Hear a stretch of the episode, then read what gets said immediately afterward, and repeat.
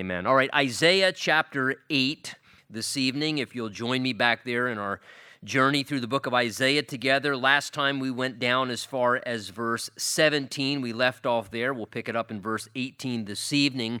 And the context, remember, of what we're looking at at this time, as we saw particularly in chapters 7 and 8, is King Ahaz who is reigning now in the southern kingdom of Judah, who was one of the ungodly and evil kings, one of the more wicked kings at that time.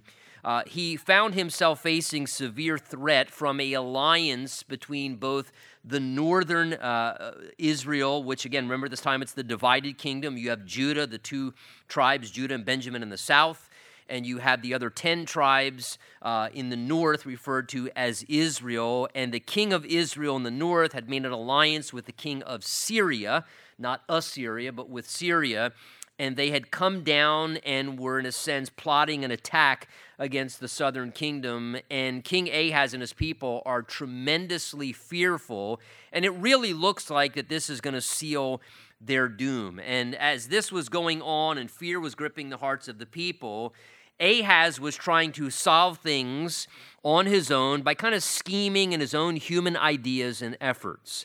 And as we look at the accounts that we have in Second Chronicles as well as in Second Kings, it tells us that what he did was he went out and he made an alliance with Assyria, who was really going to be the next world empire. They were growing in their strength. And so Ahaz went out, strategically made a partnership and an alliance with them, even used God's resources, in a sense, to hire out evil pagan activity, and took God's resources, made an alliance with them to come and kind of be like mercenaries to offer defense and protection to him. And through Isaiah the prophet, God was telling Ahaz not to fear that though Syria and the northern kingdom of Israel had come against him and these two kings, that it was not going to stand, God was not going to allow it to succeed, and that he needed to stop fearing and trust the Lord to intervene. And really, the idea was to go break your alliance with the king of Assyria Stop scheming, stop trying to fix the problem yourself, and you need to just trust me and let me work rather than trying to solve and finagle and fix the problem yourself. And unfortunately, though Isaiah was trying to speak this to Ahaz, even give him a sign to assure him, Ahaz wanted nothing to do with this because Ahaz was kind of just somewhat determined and persistent, and in his stubborn personality and disinterest in letting the Lord work, he refused to trust the Lord, wanted to force his own way, and this was going to backfire horribly because all he was going to do was make himself and his kingdom vulnerable to the kingdom of Assyria, who was the next rising empire, who with great cruelty, they became a very barbaric people, were going to much more easily be able to come in and, in a sense, oppress and use their power to dominate the southern kingdom of Judah, even as they would conquer the northern kingdom of Israel first. And this whole idea of trying to rely on something he shouldn't was going to backfire. It actually was going to be the very thing that was going to, in a sense, cause him to be imprisoned. And he was going to find himself kind of under the control of the Assyrians and bring punishment upon himself. So Isaiah has been trying to caution and speak to him about this. God's been trying to use Isaiah as his voice piece in verse 18 from chapter 8, where we pick up, Isaiah then says here, Here am I and the children whom the Lord has given me. We are, he says, notice that is he and his children, no doubt, certainly including his wife as well, because remember, the Bible tells us that his wife, Mrs. Isaiah, she was a prophetess as well. He tells us, chapter 8, verse 3, that he went into the prophetess and she conceived and bore a son. And they gave that son a specific name that God told them to name their son as a testimony. And he says, We, that is my children, my wife, my family, are for signs and wonders in Israel. The idea is we're like signals, we're signposts trying to indicate something to the king of Israel and to the nation, a message from God, from the Lord of hosts who dwells in Mount Zion. Now, notice here, Isaiah realized something, and I find this is very unique here. He realized that his entire family was all a part of the inclusive plan of God to basically, as a family unit with a joint purpose, be able to serve the Lord as one. He said, We, that is me, my prophetic wife, who God's given a gift to in this way, as well as my children, remember, who were given specific names. We're told back in chapter 7 that when Isaiah was to go out and to speak to Ahaz, that the Lord told him that he was to go out to meet Ahaz, chapter 7, verse 3. He and your son Shear Jashub, and again, Shear Jashub, the name of that one son, means a remnant shall return. So his one son was given that name, that though things were going to happen the way they were, that a remnant was still going to return, and that son's name signified a message his life represented something. And then in chapter 8 again, we saw that as God was speaking to Isaiah and to King Ahaz through him, the Lord, after his wife conceived with their next son, told him, chapter 8, verse 3, that when she conceived and bore a son, that the Lord said to Isaiah, chapter 8, verse 3, call his name Maher Shalal Hash Baz, which basically meant, as we saw, uh, speed to the spoil and hasten to the plunder. And so, again, that son also had a name that conveyed a message. And Isaiah recognized whether it is me, whether it is my wife, whether it is my children, he says, we realize that we are signs and wonders in Israel. The idea is they were to be a testimony to speak on God's behalf, not just their, their, their words, but their lives their entire life was to be a message. It was to be a witness and a testimony. And I like this picture here because here's a man of God who recognizes that his entire family life was to be included in the plan of God, and that as a whole family unit, their whole life was to be a message for God. It was to be a testimony to the Lord's people, that their lives, husband, wife, and children, were to be reflective of an example and something that God was trying to say to those who could look upon their lives and could be influenced by their family lives in the different ways. And, and I like this picture here because I think it's a beautiful example, really, of what should be the heart of any family for that matter. And I like the fact here that it is the husband and the father who's the one acknowledging and recognizing this.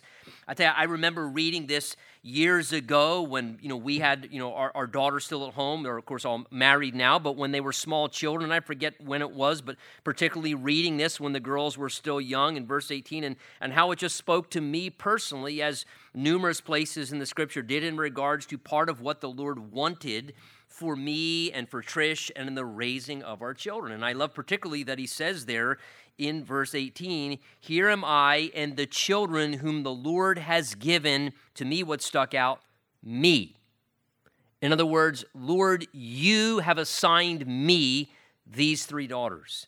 This is, and Lord, these children are from you. You've given them to me as a gift. And like arrows in the quiver of, of, of, of soldiers we saw in the book of Psalms, arrows aren't meant to remain in the quiver forever. They are meant to be taken out and to be launched, they're meant to be used. And so to me, it, it helped me to recognize, Lord, you have given me these children. They're a gift from you, but they're also a great responsibility. And our lives are intended to be a representation and a ministry and a message in this generation. And so that really prompted me to feel a strong sense of responsibility that Trish and I would raise the girls in a way whereby I was ministry minded and ministry focused. Not just ministering to my children and helping them to raise up to be godly children who knew the Lord and so on and so forth. Yes, that was primary. But in a secondary sense, I can tell you my primary goal in raising my children, my daughters, was not necessarily to make them, from the world's perspective, successful. And I think that's kind of the American drive is we want to we want to raise kids that are successful. And so then everything becomes dependent upon the American idea of what success is. This amount of education and this type of career path and so on and so forth and making this much money. To me, that really wasn't my focus. Not that I wanted to raise daughters to be irresponsible. What I wanted to do was raise daughters that were going to be godly and spiritually influential that would have a profound ministry impact, not only as they were living out their lives, but that I would raise them with a heart of servanthood and a heart of ministry, and that they would want to be engaged in the work of the Lord around that, exposed to that, encouraged to do that, you know, from the earliest days. I remember, you know, having one of them on my hip and handing out bulletins and just, you know, whatever I could do to allow them to see the value of serving the Lord and ultimately trying to prepare them to then ultimately bless three husbands someday to be a really godly wife who is going to minister to their husband well, who's going to take serious their calling, like Titus 2 says, that, that, that the older women should be teaching manage the home, love your wife. You know, I mean, I love your wife. Oh my goodness gracious, that, that sounds politically correct. ah, you know. to, to love their husband, to love their children, and to fulfill their primary calling of seeing their life as a ministry, and to really want to function in that way, and not to allow themselves to be eclipsed by all the worldly pressures of what it means to be a successful American, but instead to really see the value of, you know what, my primary calling as a Christian is I want to serve the Lord. And whatever that looks like in a family and in different capacities, and ultimately, again, and it's so beautiful to be able to have that perspective and privilege, and now to see the fruit of that, to be able to watch my children in the ways of the Lord, to see them serving together with their husbands. And so, again, I just encourage you certainly, if you're in the parenting phase, if you have those who you know in your life that are parenting, so beautiful to see ministry here happening through Isaiah, his wife, his children, and the powerful influence that they had in the nation in what they were doing in their time. And Isaiah recognized that. My children aren't just for me to have and to enjoy, they're for me to ultimately, Lord, train and to use to engage, to serve, to impact the generation that they were born in. So, you know, great perspective if you're looking for some guidance and a focal point in raising children. Verse 19, he says, And when they say to you, Seek those who are mediums and wizards. Now, again, we know Leviticus 19, Deuteronomy 18, the law clearly forbids this clearly forbids necromancy, which is seeking, you know, spirits among the dead, or, or turning to spiritists and those who can channel spirits. And again, so when they're saying to you, Isaiah says, go and seek these mediums and wizards who whisper and mutter and, and get direction from them, look for some guidance. Isaiah says, should not a people seek their God? Boy, that's a good question, isn't it? hey, why don't we turn to this, you know, Ouija board, or why don't we go see, you know, such and such, you know, uh, palm reader up on the boardwalk, or why don't we, you know, call 1 800 tarot card? And, and Isaiah says, um, wouldn't it be better to just seek God? To just seek the one who knows everything, the one who sees everything, the one true and living God who has knowledge of all things. He says, Shouldn't a people seek their God? Should they seek the dead, he says? on behalf of the living? To which Isaiah seems to then answer, verse 20, the idea is rather, he says, to the law and to the testimony. In other words, rather than seek wizards and mediums or spiritists or any other channels to try and get direction, he says the absolute best place to seek direction for any people is to go to the law and to the testimony as a reference to the Word of God. One of the best places we ever should recognize there is available for all of us to go at all times is to go directly to the Spirit inspired, authoritative Word of God and to let the profitableness of the Word of God be exactly what the Bible tells us 2 Timothy 3 all Scripture is given by inspiration of God and it is profitable, beneficial for doctrine, that is teaching, reproof, which means to challenge us when we're doing something wrong for correction, which means after we're exposed what we're doing is wrong, it tells us then how to fix it and how to correct it. Not just you're wrong, but the Word of God also says, okay, now that you see you're wrong, let me show you how to correct that. Let me show you how to do that correctly and to kind of stand back up straight after we've realized that we stumbled. He says it's profitable for doctrine, reproof, correction, training in righteousness so that we can be thoroughly equipped for every good work. And how God's word becomes a lamp unto our feet and a light for our path. And how valuable it is for us to be able to recognize there is always direction. And I tell you, I never truly ever am concerned about someone finding clear, sincere direction if with a pure heart, through prayer, they go to the Word of God and say, Lord, would you guide my steps? Would you direct me?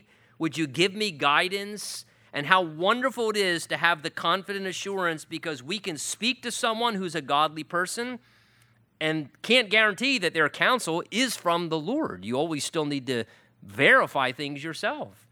Uh, we can, you know, try and reason things out on our own. We can do what and I, I fear to say, but I'm saying I feel is becoming a chronic problem in the body of Christ is people leaning on their feelings and their thoughts and the way they perceive things and their perceptions, rather than saying, nevertheless, what does the Word of God say? Not what do I think, what do I feel, what, what does the Scripture say? I remember an occasion, you know, not too long ago, it's going back a number of, you know, I guess, I don't know, it, it certainly was a number of years ago, where I was having a dialogue with a person. It was a clear situation where I was trying to instruct them how to resolve a relational issue. And I took them to the passage of Scripture, Matthew 18. I took them to a few other passages and said, Look, this is what the Word of God says how you're to navigate and to work through these things. And they looked me square in the eyes and said, You don't understand. I'm hurting, and hurting people can't do that stuff. What you're basically saying is your feelings trump the Word of God. The Word of God says that these are the ways that we are to live out our existence, and either I submit to the Word of God and I let the Word of God direct me, or I direct my own life. There's really only two options there. And so here, I love how Isaiah says, Why would people not seek God when they need guidance? He says, Go to the law, go to the testimony. Let God's word be the law, the governing boundary within our life. Let God's word be the testimony that speaks to us things that we need to hear. He says, verse 20, and if they do not speak according to this word, that is, they're not telling you to go to the word of God, it's because there is no light in them. So he says, if somebody tells you, hey, you don't need to go to God's word, just go to some other pathway to get direction, he says, it's because that person is living in the dark themselves Verse 21 And they will pass through it, hard pressed and hungry, and it shall harp, uh, happen, excuse me, when they are hungry, that they will be enraged and curse their king and their God and look upward. And then they will look to the earth. That is to look back down again. They can't find direction anywhere, up or down. And they see trouble and darkness, he says, verse 22, gloom of anguish and they will be driven into darkness. So he begins to describe here really what happens when people refuse to, to receive and seek direction from the Lord. And he says, These are the things that are going to happen. One translation renders verse 21 and 22, if it gives a little more clarity to you, it renders these two verses this way Look to God's instructions and teachings. People who contradict his word are completely in the dark. They will go from one place to another, weary and hungry, and because they are hungry, they will then rage and curse their king and their God, and they will look up to heaven and then back down to earth. But wherever they look, there will be trouble and anguish and dark despair, and they will be thrown out into darkness. So again, the prophet is simply saying, listen, God's given us clear revelation and a place where we can seek direction and guidance from his word. But if we turn to other things and we look for direction in other places, he says it will always bring problems because we'll start making bad decisions and poor choices, and then we'll start to have consequences that come from that, and sorrow and misery. And he says it will lead to just being dissatisfied. And then ultimately, he, understands humanity. Verse 21, he says, and then as people start to deal with the consequences of their own bad decisions from not seeking the Lord and seeking his word, Look what he says, verse 1. They become enraged because they're now dealing with the fruit of their wrong choices. They become enraged and they curse their king and their God. The idea is that, you know, it's that's the problem. It's the government's fault. It's the stinking government's fault. And then if we can't keep blaming it, no, actually, this is it's God's fault. Why would God do this to me? Why would God allow this to me? And so often when you step back from us making those statements, the honest reality of that is when somebody's dealing with their own hardship and pain and they've got themselves into a dark and a difficult spot, God didn't do that to you. You did that to yourself. And you're blame shifting on other people rather than taking ownership of your own poor choices. And he says, unfortunately, when a person gets into this position, they find themselves blaming government, blaming God, refusing to admit their own error. And all it does, he says, verse 22, is bring trouble and darkness and anguish and more problems as they're driven further into the dark because they're regressing and pulling further away from the light. Now, certainly you can tell the nation not in a good condition, but as we come into chapter 9, it's almost as if God now begins to bring a word of hope. Here's this very dark, gloomy picture that Isaiah is describing among the people. Verse 1 of chapter 9 says, Nevertheless, the gloom will not be upon her who is distressed. The idea here is the gloom will not last. That's kind of the idea of the language here. As when at first he lightly esteemed the land of Zebulun and the land of Naphtali, and afterward more heavily oppressed her by the way of the sea beyond the Jordan in Galilee of the Gentiles. The people who, verse 2, walked in darkness have seen a great light. The idea is light then began to break through. Those who dwelt in the land of the shadow of death, upon them a light has shined. So God in his mercy begins to work in a way, verse 1 describes here, whereby these territories that he's describing in verse 1 there, the area of uh, Naphtali and Zebulun, these were the tribes, their lot fell in the area of the northern Galilee area. And those tribes up in the northern Galilee area, around the Sea of Galilee, became very dark and corrupt first, and they also were the ones who were conquered first when the Assyrians came down from the north. They were the most vulnerable, and they found themselves suffering great defeat. They were heavily oppressed, as verse 1 describes that they were. As the Assyrians invaded the land, they most heavily oppressed, and they first conquered this particular territory up there in the north, in the upper Galilee region, and brought some very dark days. Yet, that devastation, Isaiah is saying, because God's merciful, would not remain forever. Because that same region of people in future days would not only be delivered, but God would not allow the gloom and distress to last forever. In fact, that area up in the northern part of the Galilee ended up being blessed particularly during the days of when God came to earth, literally in a body of flesh, when Jesus came, because that area is one of the first areas that really began to see light in the midst of their darkness. And that's what he's describing there in verse 2 when he says, The people who walked in darkness up in that area have seen a great light, referring to the light of Jesus, the light of the world. Remember, Jesus said, I am the light of the world. Those who dwelt in the land of the shadow of death, upon them a light has shined. Now, we know particularly that verse 2, verse 1 and 2, but particularly verse 2, is a description of the prophetic ministry of Jesus being described because in Matthew chapter 4, we're told that after leaving Nazareth, Jesus came and dwelt in Capernaum, which is up in the north around the Sea of Galilee which is by the sea in the regions of Zebulun and Naphtali, that it might be fulfilled, Matthew 4, which was spoken by Isaiah the prophet. And then he quotes verse 2 here the uh, land of Zebulun and Naphtali, by the way of the sea beyond the Jordan, Galilee of the Gentiles, the people who sat in darkness have seen a great light, and upon those who sat in the regions of a shadow of death, light has dawned. So this spoke prophetically of part of the ministry of Jesus. And no doubt, here's kind of the interesting thing when you think of this too, is it says, as Jesus was moving around and conducting his earthly ministry and his public ministry, where was Jesus taking his directives from?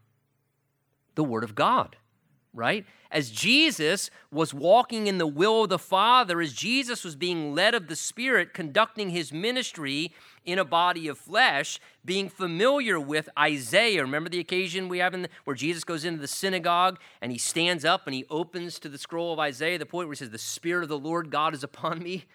And again, he, he says, This very day the scripture is fulfilled in your hearing. And how interesting, of all examples, Jesus himself took direction from the Word of God, particularly the prophet Isaiah here, and purposely went into this area, bringing the light of God, his own life, to shine upon the lights of people who were dwelling in the shadow of death and walking in darkness, to give them light, proclaiming, I am the light of the world. Whoever follows me won't walk in darkness anymore. You'll now have the light of life. And how beautiful to see this connection, how this is the fulfillment of this very thing. And I look at verse 2 and I think to myself, from an application standpoint, what a very fitting picture of the illuminating, saving work of the Lord that He is accomplishing to this day still. You know, when the Lord begins to work, maybe among a particular group of people, or maybe it's a family, or maybe it's in a community, and how verse 2 is a very fitting description how when the Lord's Spirit and the Lord's light begins to break into certain communities in different areas, how people who once walked in darkness, all of a sudden they now see a great light. And all of a sudden, the Lord begins to light things up, and people begin to come out of the shadows of death, and light begins to shine, and they begin to see things clearly as they meet Christ, and people begin to get saved, and lives begin to get changed. Verse 3, he goes on to say, And you have multiplied the nation and increased its joy, and they rejoice before you, according to the joy of harvest, as men rejoice when they divide the spoil. So he's describing Isaiah here how God will wonderfully save Israel, and as a result of saving them, bringing deliverance to them, that it would bring about great joy to them through this work of deliverance. He talks about how God increased the joy of the people, causing them to rejoice. He says, like the joy of the harvest. And the idea there is after you've put in all the work and the sweat equity and you've plowed the ground and sowed the seed and harvested the crops, the great joy to see the fruit of your rewards coming in, and how, like that great joy of celebrating, as well as he describes the joy when men return victorious from battle and they're dividing up the spoils of war, and how the Lord, notice, was the one who was bringing that joy to the people. And that joy came to them because they saw the work of the Lord and they realized they didn't deserve it, right? And in the same way, as verse 2 describes really the, the saving and delivering work of the Lord and how a symptomatic byproduct of that is the Lord causes people who were depressed and in darkness and discouraged, all of a sudden there's an incredible joy in their life. When they experience the Lord's saving power and this joy is brought into their life and they're celebrating what the Lord has done. Verse 4, he goes on to describe it, saying, For you have broken the yoke of his burden and the staff of his shoulder, the rod of his oppressor, as in the days of Midian for every warrior's sandal from the noisy battle and garments rolled in blood will be used for burning and fuel of fire. So, again, in that day, historically, the Lord would break the power of their enemies who were ruling them and oppressing them, whether it was the Assyrians, whether it was the Philistines, the Babylonians. It was always the Lord who would deliver them again and again.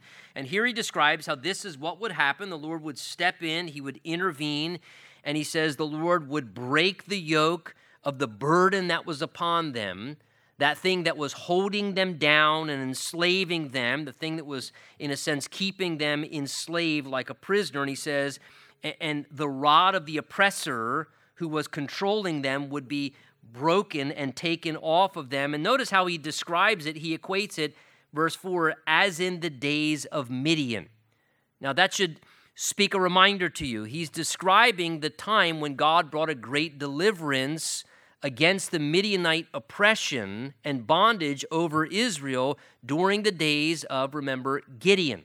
Judges 6, 7, and 8, where the Midianites were in, uh, oppressing the people, they were robbing their crops, and the, the Israelites would go out and they would harvest the land. And before they could even thresh the wheat or enjoy their crops, the Midianite people kept coming in because of their rebellion against the Lord. God allowed them to suffer the consequence of being exploited, and in a sense, He made them vulnerable. And they were basically being robbed and ripped off constantly. And God raised up one of the judges, as He did numerous times in the book of Judges. And in that situation, He raised up, remember, a man named Gideon. And when God told Gideon that he was going to bring deliverance from the Midianites and that it would be a great deliverance, you remember how that story unfolded. You know, Gideon went out, and initially he had a pretty substantial size army, but still, he, he had thousands of people, but yet the Midianites had over 130,000 men. And he was greatly outnumbered. And the Lord said, Gideon, you got too many people. Lord, I'm already outnumbered here. What, what are you talking about? I think the ratio is like, you know, 12 to 1 or something. What, what do you, Lord, you, you got too many people because if I give you victory right now, you will find a way and they will find a way to say, it was our great strategy, it was our good efforts, it was because we really knew how to work a plan, it was because, we, and he says, you got to reduce the ranks. And remember, the Lord took him through a process to reduce the ranks all the way down, you remember, to 300 people. And then with 300 people and very unconventional weapons, pitchers and torches, and, and, and a, a, blowing of a horn. no conventional weapons, nothing that was, you know, valuable for modern warfare, and with a very small group of people, and God brings about a supernatural deliverance and brings victory in a way where no one could take the glory for what happened, and everyone knew that was a total work of the Lord. because the odds were so against that happening, there was no way to explain it other than that was a miraculous intervention, and to God be all the glory. And here, Isaiah is saying, listen, it doesn't matter how bad things have become, how enslaved you are, as it was in the days of Midian, he says, God has ways to bring a breakthrough. And God can break chains, God can separate and deliver people from things that hold them hostage and keep them in bondage. And that is one of the powerful ways that God works is to bring mighty salvation and deliverance. And look, what is the greatest way God ultimately did that? Well, look at the next verse, verse 6. For unto us a child is born, and unto us a son is given, and the government will be upon his shoulder, and his name will be called Wonderful Counselor, Mighty God, Everlasting Father, Prince of Peace, and of his government and peace there will be no end. Upon the throne of David and over his kingdom to order it and establish it with judgment and justice from that time forward, even forever. Notice this is an eternal reign. Kings would rise, kings would fall. This wasn't a king that would reign forever, he would never be dethroned. And how would it come to pass, these things? Verse 7 The zeal of the Lord of hosts will perform this. That is the strong desire and determination of the Lord to do what he wanted to come to pass.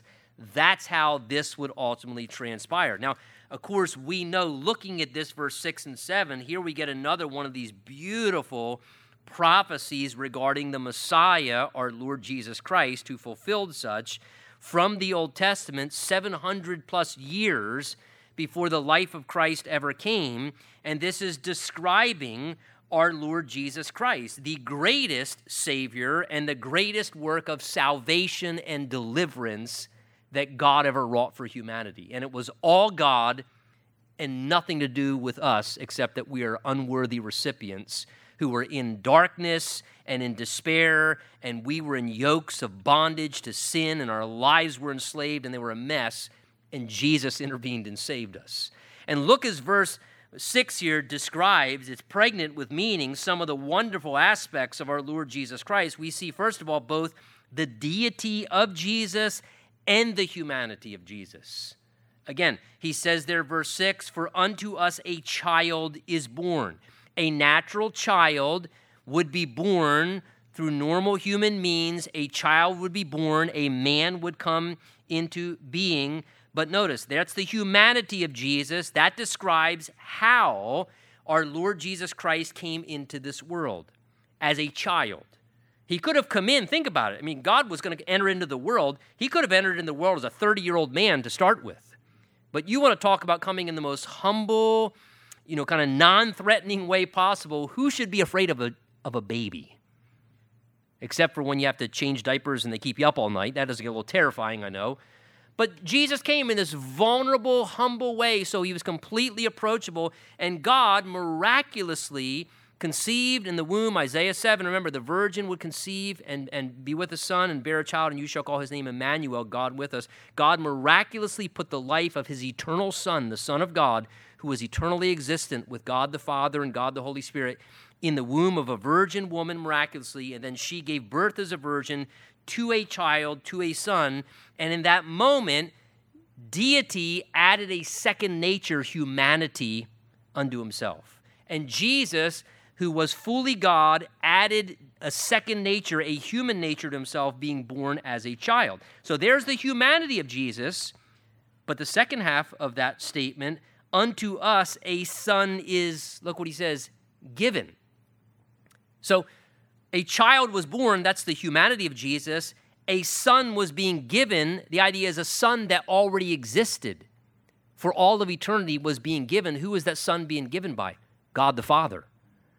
For God so loved the world, he gave his only begotten Son, so whoever believes in him wouldn't perish but have everlasting life. There's the deity of Jesus, the eternal Son of God who was with the Father in heaven, was given as a gift to become the Savior, and God gave his Son, who was already God there at the throne of God, unto us. So Jesus being born as a child, his humanity being given as the only Son of God for our salvation from heaven describes his deity, and therefore, verse 6 says of him, and the government will be upon his shoulder. In other words, ultimately, government describes rulership, a throne. Ultimately, all of that will rest upon Jesus. It may not look like Jesus is reigning now, but we know that the Lord is coming back, and in the full culmination of his redemptive work, will come back. Ephesians, or excuse me, Revelation 5, we just looked at it, and he will reclaim and redeem what he rightfully restored back to himself, and he will come and rule and reign. And he will take rulership over what rightfully is his.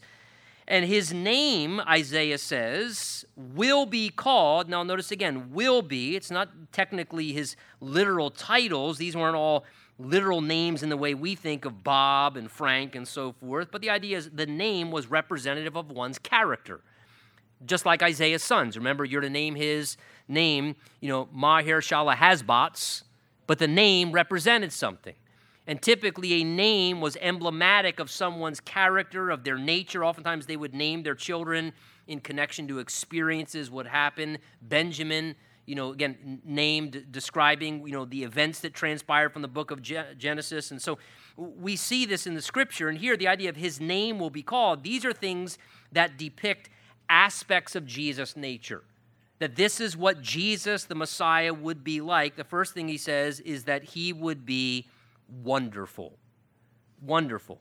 And you should have a comma there. Some translations render that wonderful counselor. There's a break between each word. It technically isn't a wonderful counselor. It's technically the first thing that the Hebrew says about him is just he's wonderful. And the literal term there in the Hebrew is a phrase that means to cause one to wonder at something in amazement or astonishment. And so that's the idea is to look upon Jesus, to experience Jesus, to come to know Jesus, it causes you in a sense to just wonder in amazement because you meet someone like you've never met before. And you realize somebody loves you in your most unlovable condition, and you, with an astonishment, go, I've never experienced this kind of love before. This is amazing. I've never known such a thing. I've never known such a person. And Jesus causes people, when they encounter him, to just be left, in a sense, wondering and astonishment because he truly is that wonderful.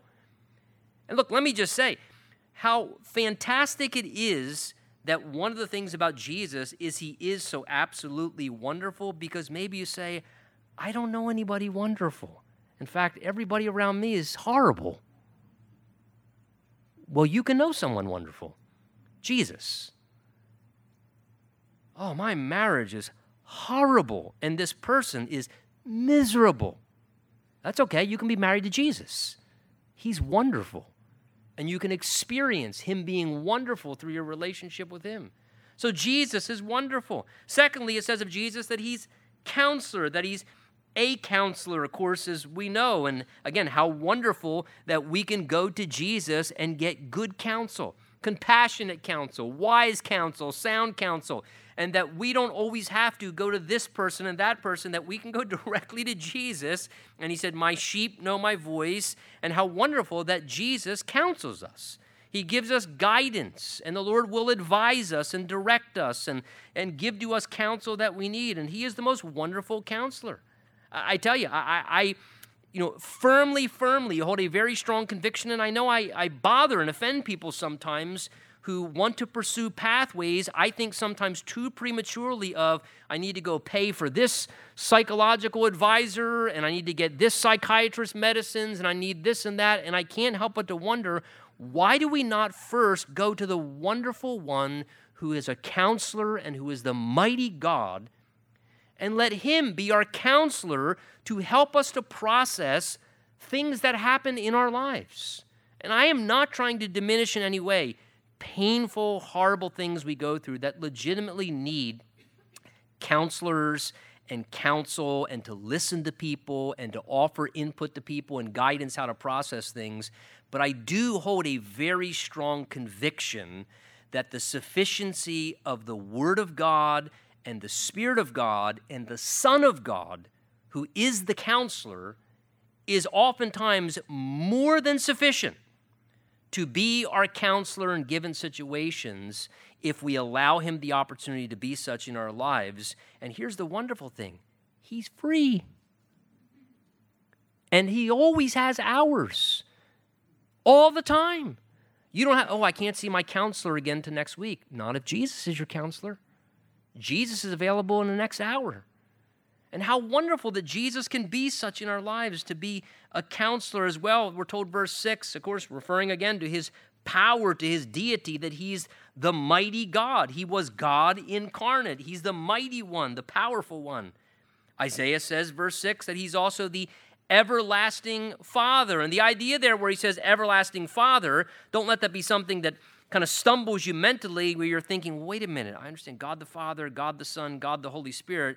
I thought they're three separate, distinct personages, but yet all one. And, and wait a minute, I, how can he be the Son, but also be the everlasting Father? The Hebrew there literally is, and, and again, the idea of Father, understand to the Hebrews, was a idea of one who was the origin of something, the source of something. So literally, the language conveys there, everlasting Father, the Father, the source of all that is everlasting. That's the language there. The source, the origin of all that is everlasting. And it's describing how Jesus, being the second person of the Godhead, being one with the Father, absolutely, him and the Father are separate and distinct, but yet Jesus, being one with the Father, is the source of everything that's everlasting because he's the eternal Son of God. So everything that's eternal, as particularly eternal life, comes from Jesus because he is the eternal one in that sense. He's also the Prince of Peace. Isaiah tells us, verse 6. And again, how wonderful to know that, that Jesus is the Prince of Peace. And until that prince returns and establishes his throne, there will never be perfect peace on this earth. There will never be. We can work toward we can try and legislate it, and we can keep hoping for it. We're never going to vote it into power. Just, I'm not trying to discourage you. You can rush home and try and see the debate tonight at 9 o'clock and think, one of them is the Prince of Peace. Please, somebody fix the world. They're not going to. They're not going to.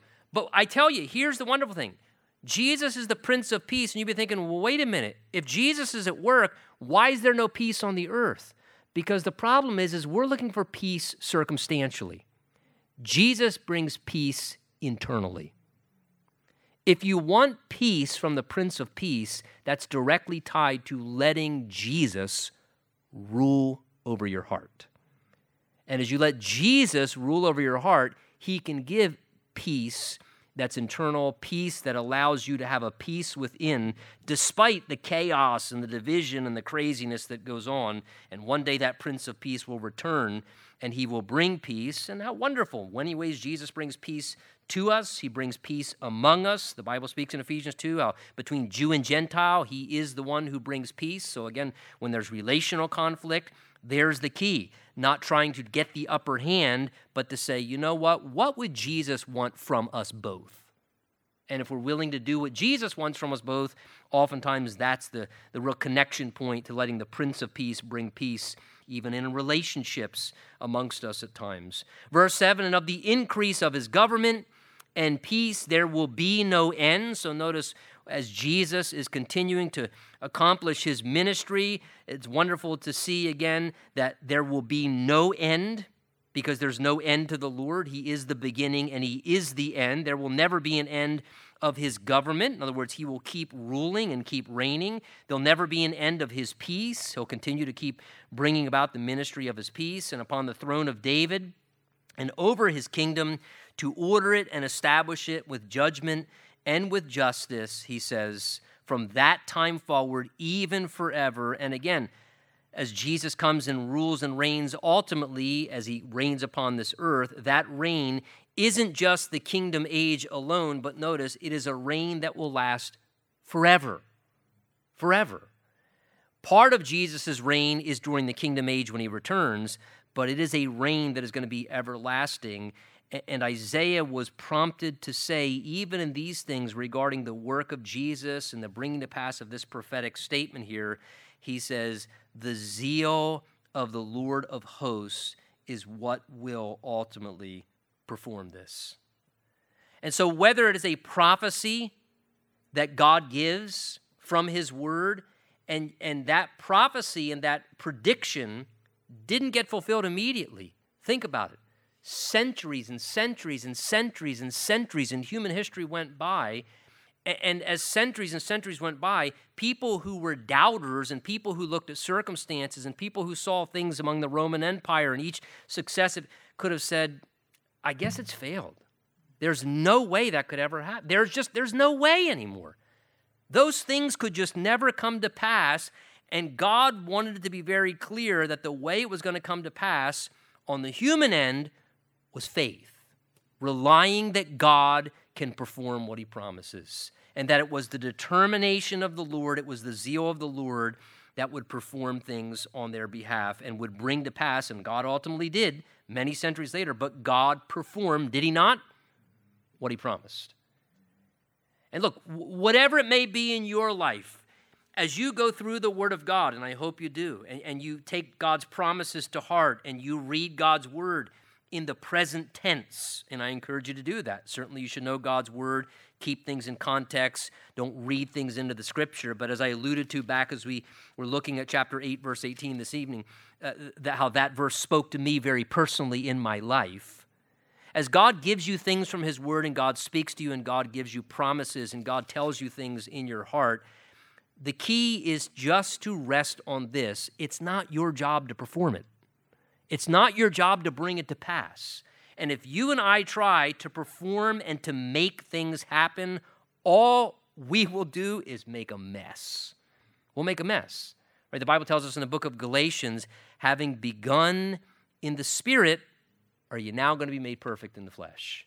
So we want to give God room to work, but how wonderful that as we can see, God performed something 700 years after he promised something, God still has the power to perform in your life whatever it is that's going on.